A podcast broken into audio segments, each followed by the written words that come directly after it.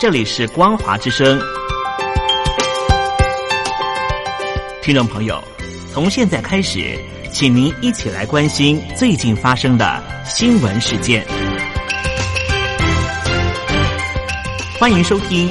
光华随声听。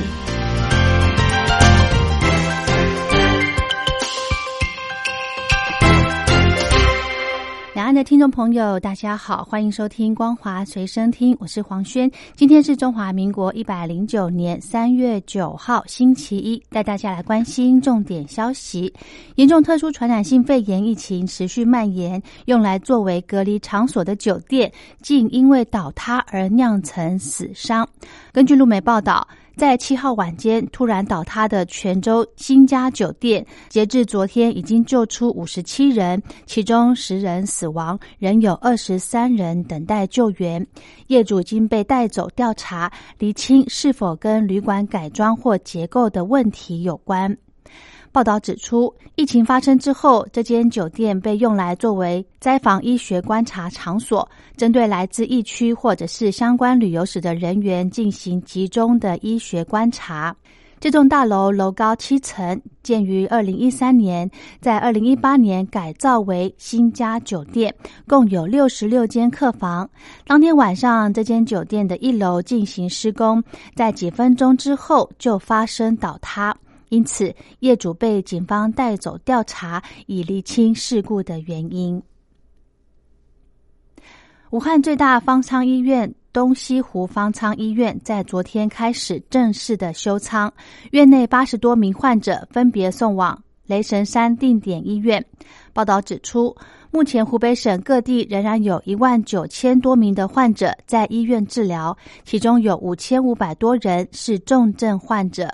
中共防疫主管单位表示，现在医疗队将进仓整理、清洗、消毒、晾晒机器设备等，希望能在十号让方舱医院全部休舱。但是就在十天前，武汉市副市长才强调疫情相当严峻，要在新建十九间的方舱医院。这个也让网民议论，这个举动是政治性休舱，营造疫情趋缓的假象。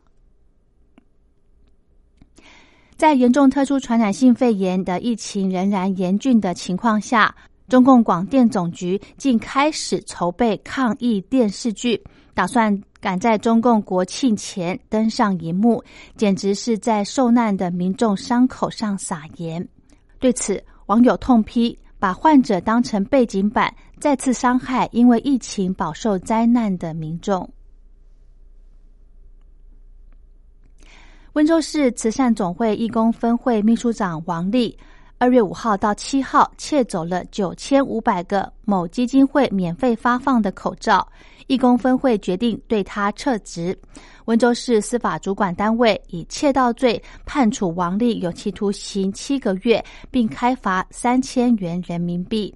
报道指出，王丽连续三天在温州市某个基金会防疫物资免费发放点窃取口罩。价值十八万余元，并将五千个口罩以一万四千元的价格，两千个口罩以五千六百元的价格分别售出，其余口罩则是免费的送人。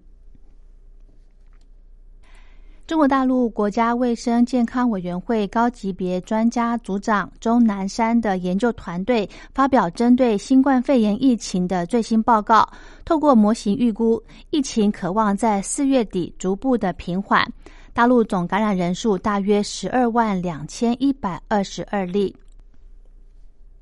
中国大陆海关总署日前发布今年前二月外贸进出口数据，强调针对防疫物资代办、速办、急办的立场，已经进口二十一点二亿张的口罩，以及两千五百三十八万件的防护衣。中国大陆新冠肺炎疫情出现缓和的迹象，中共国家主席习近平已经计划近期到疫情源头湖北省武汉来视察，除了到专门医院表达慰问，可能也会走入社区，象征意义重大。至于武汉市委书记王忠林，则已经下令对市民与干部展开感恩教育，包括感恩总书记、感恩共产党、听党话。跟党走，形成强大的正能量。中国公民运动家、法律学者许志勇在二月中，因为呼吁中共总书记习近平让位而被捕，受到外界的关切。许志勇已经被指定居所监视居住，不但半年无法接触外界，而且面临最高十五年的重刑。应伊拉克红星月会的请求，中国红十字会总会组织的医疗专家和防疫物资在七号晚间飞抵巴格达，将用一个月的时间协助伊拉克政府防治武汉肺炎疫情，做好病毒检测、治疗以及后续的工作。香港大学医学院教授、中国国家卫健委高级别专家组成员。袁国勇在昨天表示，武汉肺炎疫情不会完结，夏天可能会舒缓，但是冬天可能又会从南半球输入病例，继续在香港传播。大陆官方宣传防疫的书册《大国抗疫》虽然喊停，中国国家广播电视总局却正在策划抗疫、扶贫等。主题的剧集规划由十名编剧合撰十个故事组成，共二十集，将在十月一号的中共建政七十一周年之前推出。中国大陆拐卖儿童集团案，其中的一名受害者申军良，在寻子十五年后，终于找回被拐卖的儿子。申聪、申军良寻子多年，他的故事频繁被报道，因此在中国社会引起了很大的关注。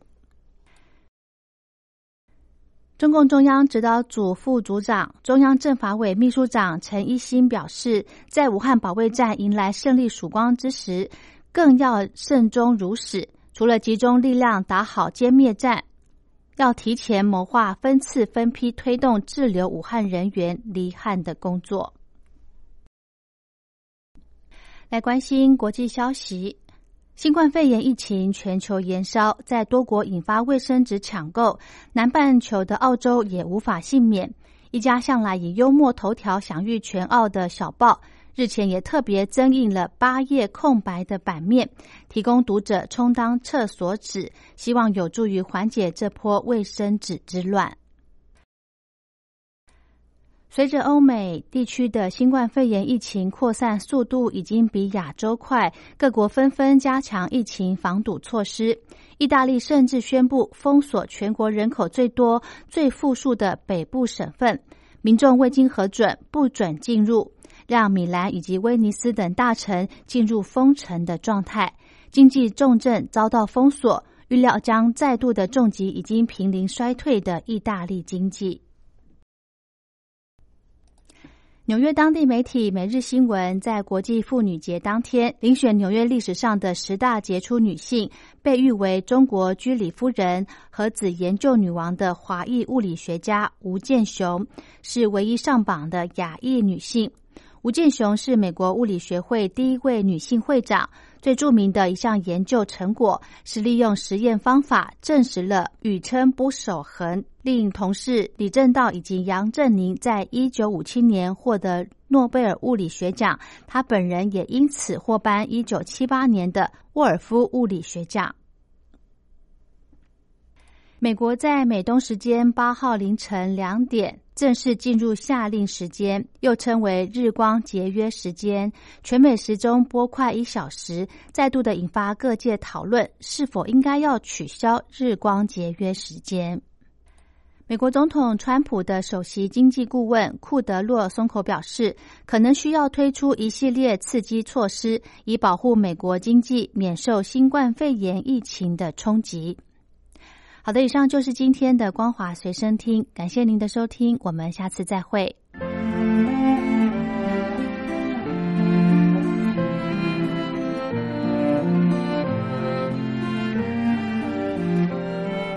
最暖心的声音，光华之声，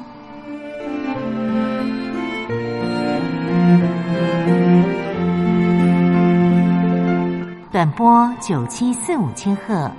六一零五千赫，中波七一一千赫，九八一千赫，八零一千赫、八四六千赫，温暖陪伴您。